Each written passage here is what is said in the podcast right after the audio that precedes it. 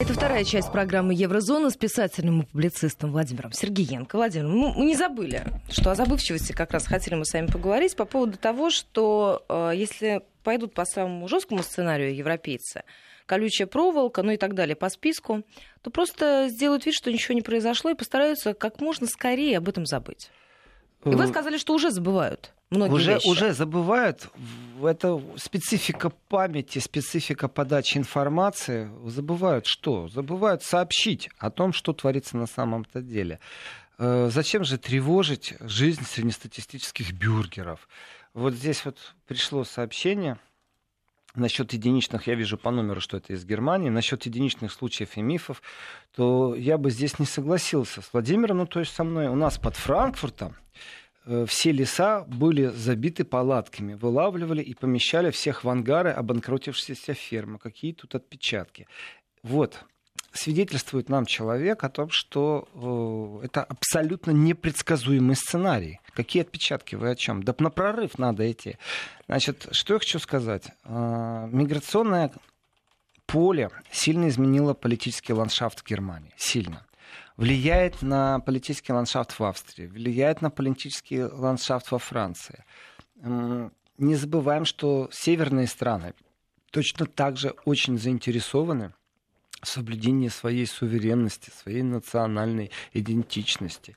Все это красивые слова, но на самом-то деле, если министр внутренних дел Германии говорит о том, что это будет то же самое, что и даже хуже, чем в 2015 году, если 2015 год настолько сильно изменил политический ландшафт, то что же сейчас будет? Поэтому я и говорю, что Хемниц может распространиться по всей Германии. Как раз Зеехофер не только был резок с Меркель, когда говорил «я тебя породил, я тебя и убью» в политическом контексте, но Зеехофер как раз именно за жесткий подход, он же баварец. И Бавария, она даже не согласовывая ни с кем, вдруг там ни с того ни с сего могла ввести усиленные полицейские контроли на дорогах, потому что в Европе нету понятия границы. Страны Шенгена, они связаны между собой как? Да никак. Ты едешь по дороге, едешь, вот у тебя такой знак дорожный, на котором стоит, что ты уже въехал в другую страну. Все. И увеличение контроля полицейского, оно велось к чему? Да для того, чтобы в наглую не везли. А в наглую, объясняю, как это происходило. Это не придорожная трава, представьте себе, придорожные кусты. И вот граница. На границе, вдоль границы, стоит 3-4 полицейские машины, и полицейские смотрят с подозрением на машины, которые пересекают эту границу. Иногда в бинокль даже смотрят, и некоторые машины выборочно останавливают. А вот в этих кустах и идет все движение. Потому что те, кто занимается контрабандой человеческих тел, так это называю, они как делают? Они подъехали к границе, дверцы открыли, все вышли, пешком по полям, по долам через эти кусты границу пересекли, граница пустая проехала. Так вот, я долго думал, какие же идиоты все-таки немцы? Ну какие они же все-таки идиоты? Ну господи, это же действительно за 100 метров остановился, но в обход пошли, и они же только вдоль дорог стоят. На что мне сказали, ты не понимаешь. Те люди, которые на легковых машинах, они никого не интересуют на самом-то деле. Они никого не интересуют, потому что это единицы. Автобусы и грузовики. Потому что в автобусах, что в грузовиках перевозят уже пачками. Пачками. Делают какие-то документы, едет туристический автобус. И, конечно же, у них есть оперативные сводки. И, конечно, они смотрят, ну как, такой непонятный какой автобус, непонятно, несовременный, такой, знаете, полутрухлявый. И в нем все как на подбор с доминирующим темным цветом лица. Понятное дело, что идет просто контрабанда. Контрабанда именно вот людей. И грузовики, которые тоже очень странные. Но когда мне объяснили, я понял, о чем речь идет. Ведь действительно единичные случаи, это единичные случаи. А когда у вас массово в день по 20-30 автобусов идет, это уже, знаете, круговорот некоторых вещей. И да, здесь и мафия, все, что хочешь, присутствовало. И Зеехофер как раз за ужесточение был всегда. в миграционной политике. И представьте себе, что в ПАСЕ рассматривают еще плюс ко всему и мало беженцев. Они еще хотят беженцев, чтобы признать их климатически обоснованными. То, с чего мы начали первый час. Значит... А скажите, а вот зачем выбрасывать такие факторы, которые еще больше будут раздражать людей, когда и так уровень этого самого раздражения находится на достаточно высоком уровне, и вы говорите о той самой кипящей кастрюле, которую по-прежнему прикрывают крышкой? Вот это я и называю, что забыли. Ведь некоторые вещи, вот кажется, с точки зрения политтехнологии, с точки зрения геополитики, они кажутся неинтересными. Знаете, вот часто спрашивают, зачем же вы все время говорите там про Украину? Так много времени посвящаете.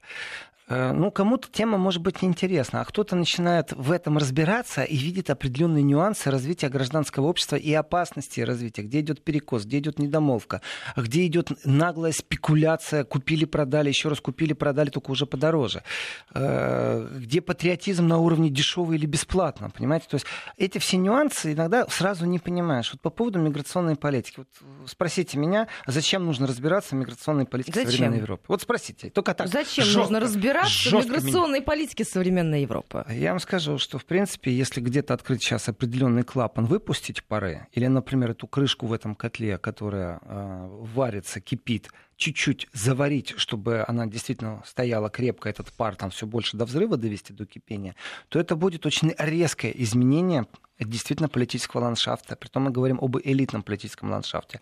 Потому что если снесет, то снесет Меркель очень сильно. Если снесет, то вдогонку и Макрона снесет.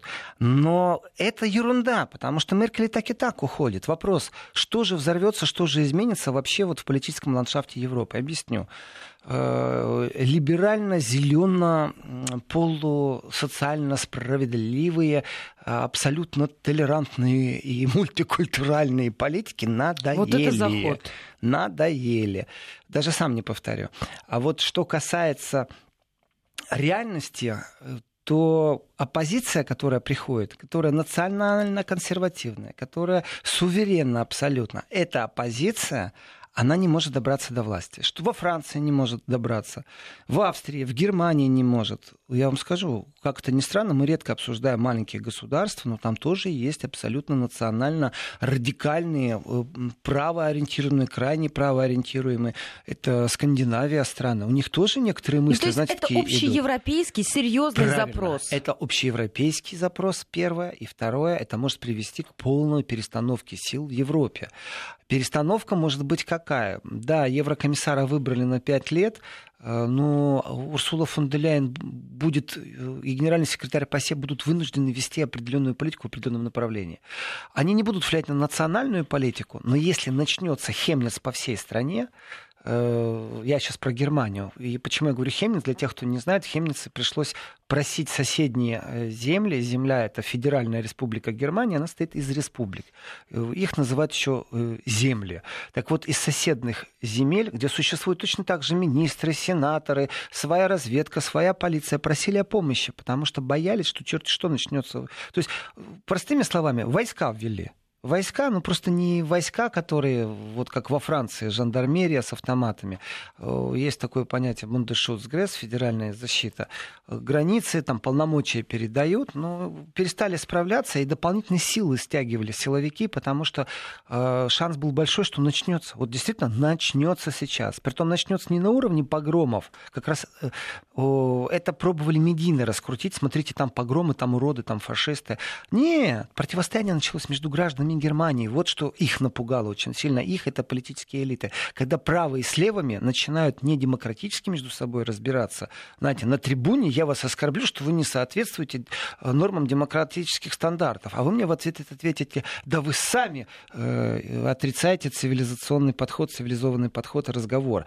Нет, на улицы вышли. На улице. И там же, если посмотреть статистику по Саксонии, там, где в Хемнице это произошло, это же корень исходит именно из недовольства миграционной политики.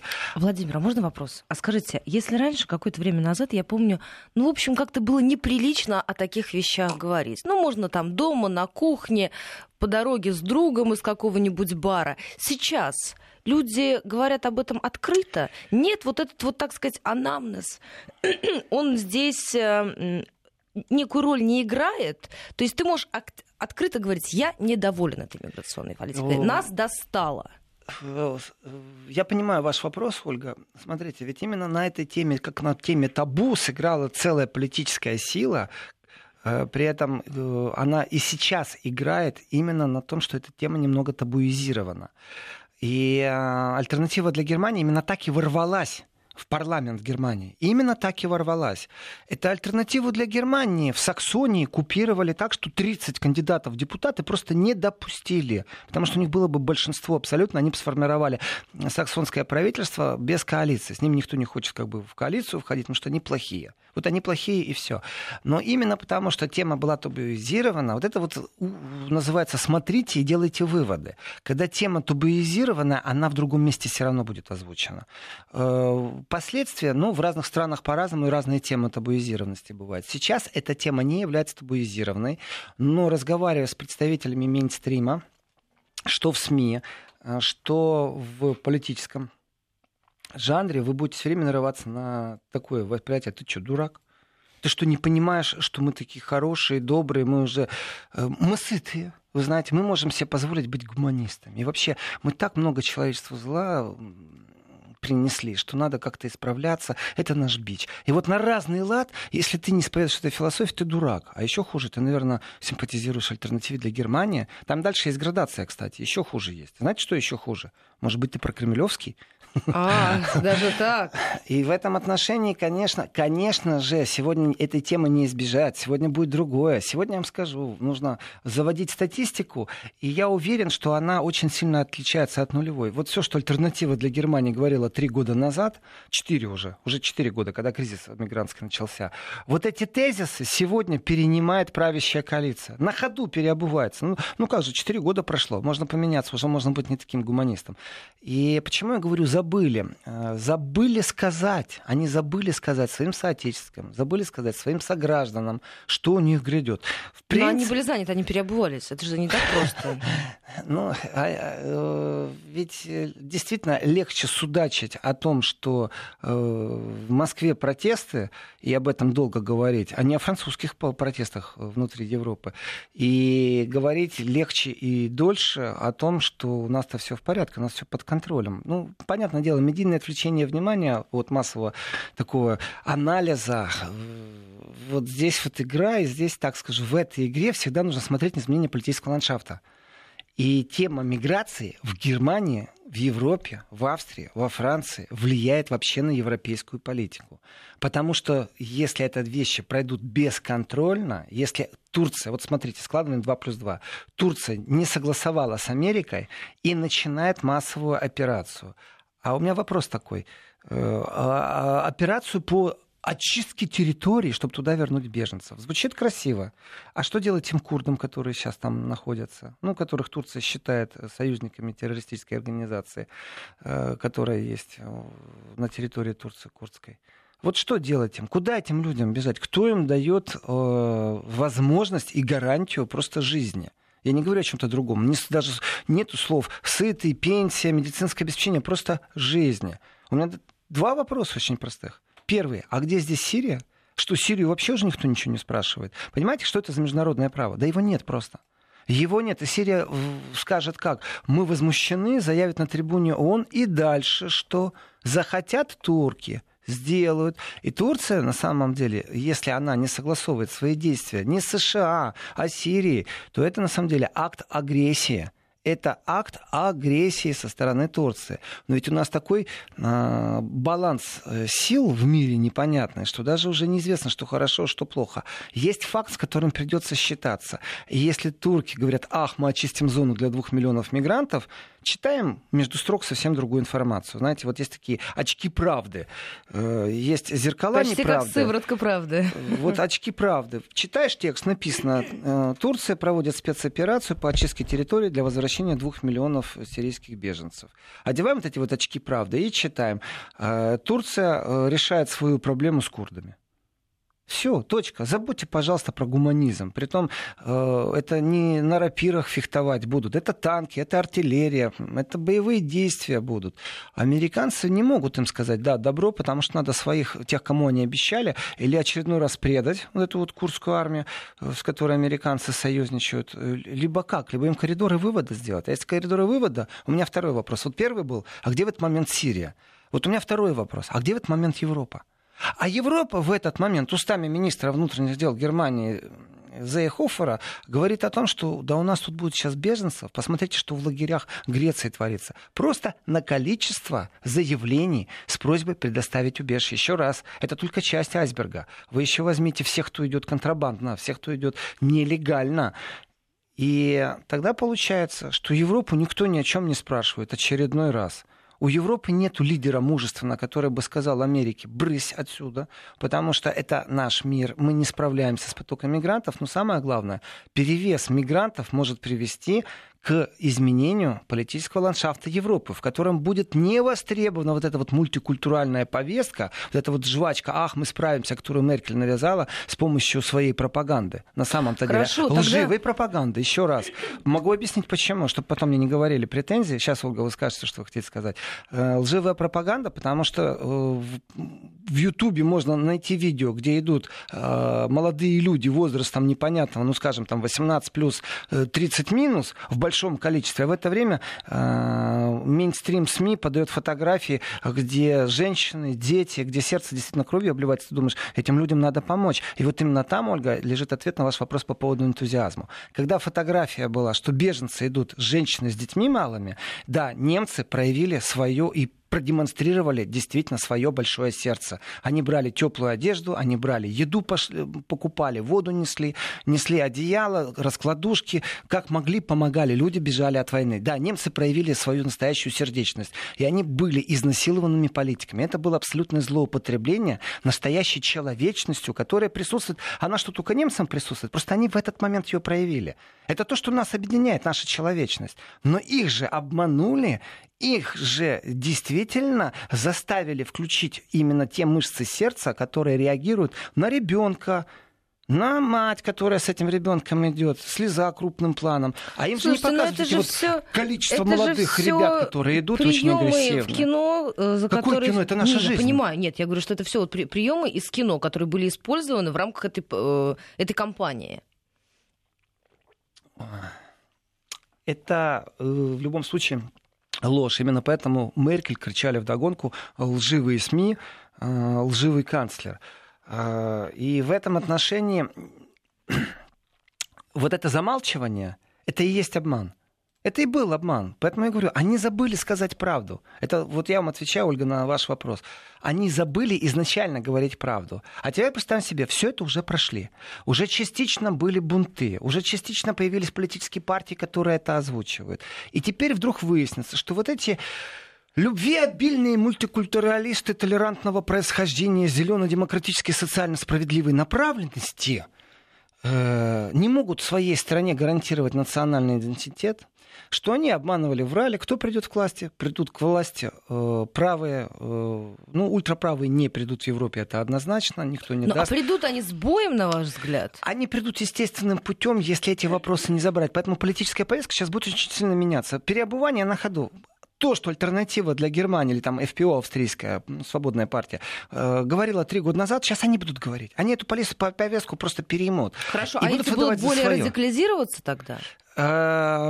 Оппозиционная деятельность, вот здесь зачастую нужно поговорить, что такое... Они же не могут находиться на одной поляне, там же не для всех, так сказать, хватит этой самой повестки, которые начинают драть, те, которые идут за ними. Есть такое немецкое слово «яйн». «Я» — это «да», «найн» — это «нет». «Яйн» — это «да», «нет». Но не наше «да», «нет». Нам это знакомо, да. Не наше «да», «нет». Это другое «яйн». Это когда я колебаюсь, как вам ответить, или «да», или «нет». Это когда и то, и другое правильно. Дело в том, что отобрав определенную повестку, я в этом не вижу ничего нового. Это типичная политическая процедура, типичный политический подтекст, когда в наглую отбирается повестка, главное удержаться у власти. Это свойственно социал-демократам, это свойственно христианскому движению, я имею в виду христианских демократ, партию Меркель. И никто не стесняется делать. И плевать они хотели, что они просто берут. Они берут повестку социалистов, они берут повестку у радикалов, политических, правых движений. В этом отношении ничего не изменится, ничего нового не произойдет. Другое дело, что они вынуждены будут делать то, что хочет часть населения, которая за суверенитет, за национальность, за сохранение традиций. И здесь начинаются такие дебри, Ольга, вы себе представить не можете. Это уже разговор совсем другого уровня, и здесь вот табуизированность темы вроде бы и есть. Не забываем, Австрия, Германия, Франция, они другие традиции иногда имеют. В Германии в пивняках обсуждается намного больше, в пивнушках, чем по телевизору. И чем это может закончиться, все знают, что такое пивной путч в Германии. Франция. Полгода горел Париж, можно так сказать. Сколько сил потрачено, сколько слезоточивого газа разлила французская полиция. Смысл к чему свелся? К тому, что существуют определенные вещи, которые правительство не контролирует. И даже если они переобуются, а они переобуются обязательно, и даже если они в некоторых местах действительно займутся переформатированием миграционной политики, то тем самым они в своей борьбе за свой электорат, за тех, кого они потеряли, в политической гонке за последние годы, на самом деле начнут работать на создание суверенных векторов, на создание вот этой вот национальной идентичности. Они вернутся. И вот здесь вот, ну, хотите верьте, хотите не верьте. Подождите, а к общественному расколу это не приведет? К чему? К общественному расколу. Сейчас я скажу. Знаете, к чему они вернутся? Они вернутся к рассуждению. Их же так возмущила фраза Владимира Владимировича Путина насчет либерализма. Ну, похоронили. Вот сейчас они его начнут закапывать, притом усиленными темпами, потому что идея сытости буржуазной жизни, контроля в социальной среде, контроля в налоговой среде, это все может сейчас уйти в тартарары, потому что ваш вопрос и есть. А мы сейчас ключевой. Должны будем уйти на несколько минут буквально. Прервемся. У нас новости середины часа впереди. Сразу после возвращаемся в программу «Еврозона», а вы пока присылайте ваши вопросы. Мы снова в эфире. В Москве 12 часов 34 минуты. Программа «Еврозона» с писателем-публицистом Владимиром Сергеенко. Средства связи 5533. Слово «Вести» в начале сообщения. Плюс +7 903 176 363. Наш номер в WhatsApp и Viber. Давайте несколько сообщений от наших слушателей. Потому что, я смотрю, они приходят и приходят. Из Германии пишут, что теперь на улицах Германии подростки, торгующие наркотиками. Из Санкт-Петербурга, на мой взгляд, ключевая фраза передачи: в Европе сейчас нет тех руководителей, кто сказал бы: США, брысь, это наша земля, и мы будем решать, что здесь делать. Нет, конечно, нет таких. Не посмеют. И Евросоюз, давайте так, он был силен, в Евросоюзе было две атомные державы. Две ядерные державы, скажем так, ядерно вооруженные, это Великобритания и Франция. Сейчас осталась только Франция, страна, которая может гарантировать неприкосновенность. А мы понимаем, что если вдруг технологию нужно будет включить, то святого ничего нет. Зажгут любую страну, я считаю. И в этом отношении ядерный фактор сдерживания очень большой. Осталась одна Франция. А я не вижу за Макроном телодвижений. Да, он за суверенитет, он за создание, но я не вижу жесткой позиции. Я не вижу и вассальства, конечно, такого проамериканского, но Европа ослабела. Еще не вышла Великобритания, конечно, но уже есть определенные моменты, которые подтверждают, что Макрон не пойдет на прямой конфликт. И даже несмотря на то, что бывший министр обороны Германии возглавляет Еврокомиссию, то есть главный еврокомиссар, это тоже не значит, что будет усиление политики автономности от США.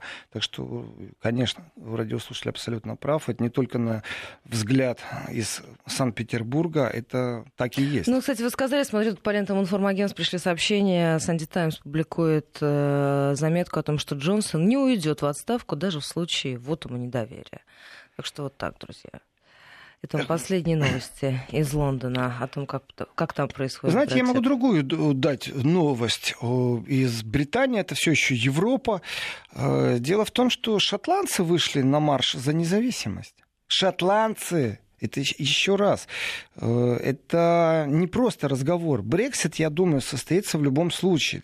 Если он не состоится, то мы будем наблюдать желтые жилеты во Франции, но только противопоставление про и за. Но желтый жилет не в смысле, знаете, там увеличьте пенсию, там не повышайте налог на топливо. Нет, желтый жилет в том смысле, что мы увидим побоище. То есть будет свой процесс, в котором будет противостояние, и силовики, скорее всего, будут разводить стороны, что очень хорошо для правящей партии будет. Она должна будет гарантировать стабильность в государстве. Но давайте так, 1000 людей вышли. 1000 людей, при том, что Эдинбург, не такой, знаете, большой город, но не Москва уж точно. И 1000 человек выходят, давайте так, в своем твиттере депутат парламента от Национальной партии Шотландии Джана Черри написала 250 тысяч. Вдумайтесь, 250 тысяч. Знаете, что они хотят? Они хотят выйти из Великобритании, если Британия выйдет из состава ЕС, и остаться в Евросоюзе. Это сепаратисты. Они не просто там вчера появились, и сегодня они решили, что они хотят покинуть Британию. Не, они уже проводили, между прочим, голосование, у них уже референдум был. Они сейчас его еще раз подготовят. Тогда, кстати, с небольшим перевесом, 55% шотландцев тогда сказали, что они хотят остаться в составе Соединенного Королевства. 55%, не 70, не 80. То есть это вот скользкая грань, когда кто-то ленивый, а кто-то не по ту пропаганду попал. Но давайте так, глава правительства Шотландии, это Никола Стерджен, сказал тоже в своем твиттере в поддержку участников марша: отличный день, и не сомневайтесь, независимость грядет. Сепаратисты в Шотландии, Британия тоже имеет свои проблемы. Да, сегодня очень смелые и отчаянные умы говорят, что и в Германии может начаться сепаратное движение, если политика, например, Меркель и Евросоюза будет не в интересах коренных жителей. То есть, еще раз, миграционная политика очень сильно влияет на политический ландшафт. Понимая, где и как открываешь двери, другими словами, Турция начала спецоперацию по зачистке сирийского квартала, увеличилась линия мигрантов, начался где-нибудь вооруженный конфликт в Африке. Считайте, что в Европе произошла полностью смена правительства. И смена философии. Правительство приходит, уходит. А вот философия, в которой будет не востребован либерализм, в которой будет не востребован мультикультурализм, ах, мы такие хорошие. Нет, будет востребовано консервативное мышление. И национальная идея. И вот здесь, но опять же, я же говорю, есть еще третья стадия. Из евроскептиков можно очень быстро стать прокремлевским в этом отношении. Именно из национальной идеи. Так что давайте так, марш за независимость в Эдинбурге, в Шотландии, такой, знаете, это действительно не первый раз, но вот я не помню, чтобы там такое количество людей вышло. И что им не нравится? Да им не нравится, если честно, такие лидеры, это как Борис Джонсон. Им не нравятся процессы, в которых нахрапистость, бескультурие политическое присутствует. Собрали толпу, кайпанули. Были вчера оппозиции, сегодня пришли к власти. А дальше что? Где улучшение жизни или ее стабильность должна быть хотя бы гарантирована? И в этом отношении Европа, конечно же, глядя на Великобританию, будет думать. Что же ей делать самой? Представьте себе, есть такая шутка, абсолютно внутригерманская, что Саксония готова покинуть Федеративную Республику Германии, но в составе Баварской Республики. Почему? Эта шутка специфическая, потому что Саксония — это бедная земля, а Бавария — богатая земля. Если уже уходить, то хоть с теми, кто денег имеет. На что, как всегда, говорят... это с пустым-то кошельком, конечно, не особо хочется. Ничего страшного, войдут в Евросоюз и получат подмогу. Насчет Баварии, что же разговоры часто, что баварцы-то на самом деле готовы отвалить. Им не хочется содержать на своих плечах берлинцев, мекленбургцев, саксонцев. Слушайте, мне кажется, стоит только этот процесс запустить, там Каталония, и все болевые точки, они выскочат. Правильно. И начнется такое дробление. Да, абсолютно корректно. Потому что, опять же, в ПАСЕ разговоры были о сепаратизме не только Шотландии, они же все еще в свете Европы. И Британия не вышла, поэтому британские депутаты... Так, может, они и не выйдут? Могут выйти, могут не выйти. Мне, честно говоря, глубоко все равно, выйдет Британия из состава Совета Европы, вообще из Евросоюза. Мне все равно, потому что это ни на что не влияет. Это игры и динамика коллективного Запада, их собственного междусобойчика. Они они там играются в какие-то игры. Меня интересуют больше глобально такие вещи. Там Сирия, беспредел американцев, взаимоотношения с Россией, как их правильно выстраивать, где научный подход, а где нужно, знаете, жесткую политическую спекуляцию включить. Но, тем не менее, это показатель. Это показатель. Так вот, насчет дверей и иммигрантов. И по поводу определенных повесток в политике. Ведь это большая политическая игра, зачастую, связана со страхами. И страхи, давайте так, сидит этот типичный министр и боится потерять свое министерское кресло. Ему там нравится. И другой министр говорит, он вообще ничего не понимает, он идиот полный. И может и стоит ставить полных идиотов в кресло министра, иначе система не работает. Это ирония, но эту иронию озвучил, кстати, депутат австрийского национального собрания, что идиоты должны быть у власти. Я сейчас, не вздумайте вот меня спросить, не говорю ли я о Борисе Джонсоне. Ни в коем случае, я не о нем. Я говорю как раз о министре иностранных дел одной из европейских государств, которого считают непрофессионалом. Почему? Потому что его заявления не несут никогда какой-то стратегии. Они всегда спекулятивны там. Ну, в течение месяца можно просмотреть, что он делает и как он реагирует на резонансные дела. Просто один из министров иностранных дел европейской державы. Большой, крупный. Это его бывшие коллеги так о нем судачат. Почему? Почему в Европе так боятся вот этих разных дверей в Сирии, не в Сирии, в Африке? Потому что их сметут. Еще раз, меняется философия. Идея евроскептицизма все больше и больше становится легализируемой. Это вопрос, который вы мне задали, Ольга. Можно ли об этом говорить? Можно. Да и говорят об этом. За это нет уголовной ответственности. Другое дело, что кто говорит? В кулуарах говорят. Медийной подушки, такой сильной поддержки нету к этим разговорам. И понятие евроскептик — это как что-то негативное даже. Но если открыть ящик Пандоры в любой точке Ближнего Востока и в Африке, то это практически прямолинейно в некоторых странах Европы меняется правительство. Просто прямая линия. Пункт А, пункт Б, точка. Ну, вот появятся здесь границы. Границы и так появятся, потому что то, о чем не любят европейские политики говорить, это сколько они денег выделяют на пограничную службу, которая является совместной пограничной службой. Скорее всего, это будет самая эффективная служба, самая первая служба единого европейского пространства, Фронтекс. Это пограничники всех стран Евросоюза будут в одну службу заключены. Вот туда уже произошло увеличение финансирования, там планы разрабатывают. И пограничные войска-то появятся. Это они есть, но они будут усилены, намного усилены. Плюс действительно разговор идет, чтобы вынести волну мигрантов за скобки Евросоюза. То есть куда-то там в Африке, пусть они там живут, можно даже денег им подкинуть немного. То есть абсолютно прагматизм такой. Ну, то есть, чтобы снять с себя вообще эту проблему и увести ее от себя максимально далеко. А дальше вы там как хотите, сами с собой разбираетесь. Конечно. А как вы думали по-другому? Хотите мне сказать, что у нас блямс очередной? Да, мы сейчас должны будем прерваться буквально на секунды. Короткий перерыв. Некоторые регионы перейдут на местное вещание. Мы вернемся в студию Вести ФМ. Продолжим программу «Еврозона» с писателем-публицистом Владимиром Сергеенко. Еще есть у нас время для того, чтобы на ваш вопрос ответить. 553320 плюс 7-900-370-6363. Пишет вам, Владимир, что слушают вас на одном дыхании. Ну что, продолжим слушать буквально через несколько секунд, сразу после небольшой паузы. Вести ФМ.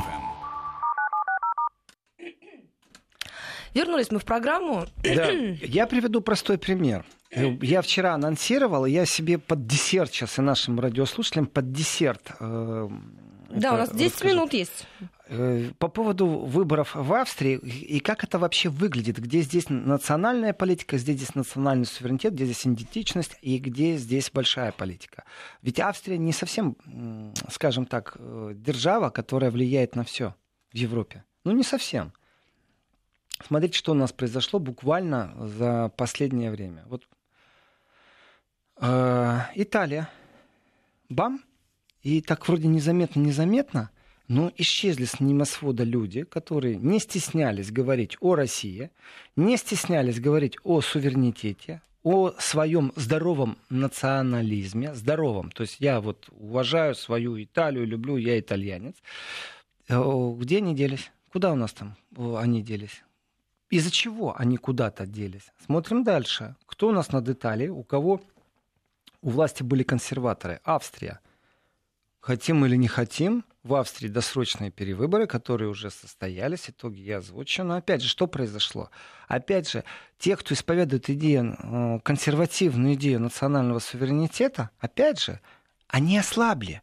То есть идет абсолютно прагматичная игра. При этом не забываем, я с большим удовольствием еще раз напомню, досрочные выборы в Австрии, правительственный кризис связан с тем, что немецкие СМИ опубликовали определенные вещи. Ну, я имею в виду скандал с Сибицей, где вице-канцлер Австрии вроде как с псевдодочкой псевдоолигарха российского разговаривал, и это привело к кризису. Еще раз, опубликовали немецкие СМИ. Немецкие СМИ опубликовали. Это не вмешательство во внутреннюю политику, это борьба за демократию, за честность. Посмотреть, как далеко готов зайти вице-канцлер Австрии. Он наказан. Он, конечно же, наказан. Мозги надо иметь, чтобы идти на такие дешевые провокации. Но сам факт. Он, правильно, он как личность наказан. А вот по факту это привело к кризису. Если посмотреть, то в Европе четко выстраивалась определенная горизонталь, противостоящая брюссельской вертикали. Эта горизонталь состояла из права движения Франции, а это оппозиция. В Италии все-таки консерваторы пришли к власти. В Австрии консерваторы пришли к власти. Добавляем к этому оппозицию, как это ни странно, польскую, а также власть польскую, которая где-то исповедует антироссийскую риторику, где-то она абсолютно приземленно говорит о том, что наши религиозные принципы намного важнее вот этой мультикультурализма. Не забываем, это в Польше люди вышли на антипарад против сексуальных свобод. Это там отстаивают религиозное право мужчине и женщине создавать семью. Это единственная страна в Европе, в которой, в Евросоюзе, я скажу, я даже не побоюсь сказать слово НАТО, единственная страна НАТО, в которой люди вышли на антидемонстрацию.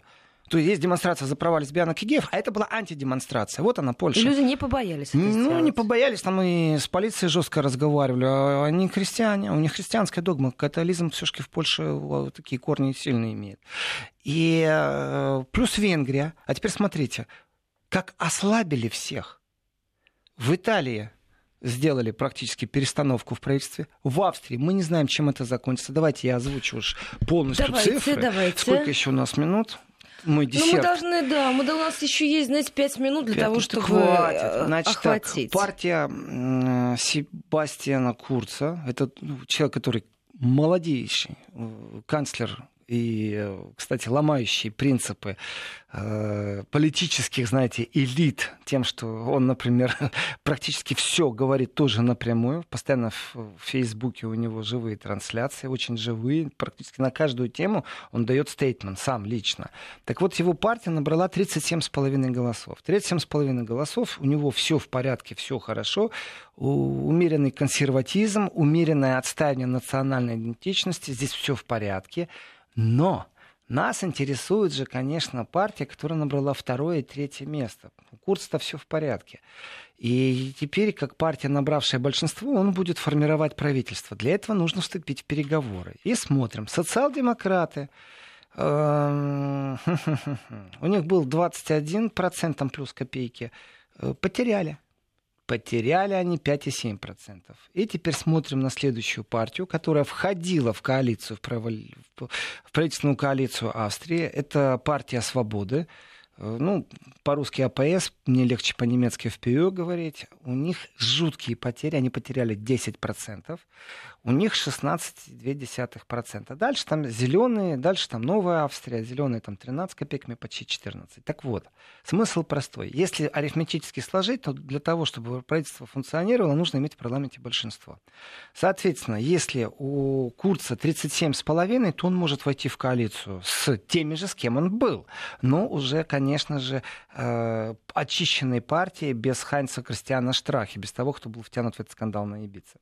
Так вот, 16,2% австрийской партии «Свободы» хватит, чтобы войти в коалицию с Курцем. И тогда все останется. Просто сделали такой ребрендинг. С потерями, но вошли в правительство. Ну, как минимум, точно 2 министерских портфеля могут принять, а может и 3. Вот эта история с ребрендингом, она дальше пойдет по цепочке по другим местам? Я думаю, очень много. Вот еще раз, не просто так я начинаю с мигрантов, а потом перехожу к выборам. Зеехофером. Это прям как эксперимент лаборатории. Вот в Австрии можно посмотреть, эта картина распространяется 1 к 1 на Германию. 1 к 1 на Германию. И в зависимости от того, как и что будет проходить с мигрантами, можно новые перевыборы ожидать через год, если политика будет неправильна. Но Курц, он достаточно умерен. Он не является фанатом мультикультурализма. Он как раз умеренный консерватор. Так вот, но дело в том, что Курц может сейчас войти, например, в коалицию с зелеными. И умные люди говорят, пусть он войдет зелеными. Зеленые сплетут ему руки, ноги, ласты просто так, что он не сможет шевелиться. Они ему выставят определенные барьеры. И эти барьеры будут заключаться именно в ведении вот миграционной политики. И эта политика станет ведущей. А это значит, они ему навяжут вот этот вот мультикультурализм, давай принимать мигрантов. Ну, в общем, смягчение нравов, скажем, по отношению к мигрантам. Соответственно, тем самым произойдет усиление свободовцев. Ну, свободовцев австрийских, австрийская партия «Свобода». Произойдет усиление, и, значит, на следующих выборах они вообще могут прийти единично к власти, без никого. Они сейчас потеряли 10%, конечно, скандал сильный. Ну, конечно, вице-канцлер чуть ли не продает родину, скажем так. Надо меньше пить, все, что я могу сказать. А вот что касается, с кем и кто войдет, на вопрос у таких опытных китов, я в ПАСЕ разговаривал с самым древним представителем национального собрания. Этот человек дольше всех находится в парламенте Австрии, депутат Мартин Граф. Он сказал, что переговоры, скорее всего, будут длиться, как вы думаете, сколько? Даже боюсь представить. До февраля. Ну, это его точка зрения. Я говорю, ну, может, там под Рождество хотя бы закруглите свои переговоры. Это же со всеми поторговаться надо. Вот. Абсолютно спокойно. Он говорит, очень много факторов будет влиять, кто с кем войдет. А потом еще пролонгируем, правильно? Ну, он говорит, что в феврале скорее. Представляете, выборы состоялись, а действующие правительство... А в феврале они только смогут договориться. Не спешат. И вот здесь я спрошу любого австрийца. Я вас, Ольга, спрошу. Как вы думаете, если министр Германии говорит о том, что у нас тут движется толпа, у нас тут движется просто океан, можно сказать, людского несчастья, в смысле, что кризис больше будет, чем в 2015 году, ждите мигрантов, это значит больше миллиона мигрантов, если так посчитать то, что сказал Зеехофер, то вопрос, австрийцы кого захотят? Вот этих вот полулиберальных зеленых, которые, ну, конечно, пиарятся на Грете, я все это понимаю, но это другой мир. Будет стоять у меня ветряная мельница, вырабатывающая электричество, или будет дизельная электростанция, буду я ехать на машине с дизелем или с электричеством, не имеет никакого отношения к тому, что у меня на этаже из 6 жителей будет 5 теперь мигрантов. Это совсем другие вещи. Никому эта повестка зеленых будет неинтересна. И я верю, что они определятся в феврале. Верю. Ну, может, до. Я, правда, честно скажу, мы заключили пари. Я сказал, что думаю, что до Рождества уже будет все определено. Он сказал... Владимир, ты плохо знаешь Австрию. Владимир, плохо знаете, может быть, наших слушателей, но мы запомнили. Когда у нас с вами тоже, можно сказать, пари заключено, потому что сверим с вами часы обязательно, я думаю, к Рождеству и к февралю проверим. Спасибо вам огромное за этот эфир. Спасибо вам, Ольга. Услышимся.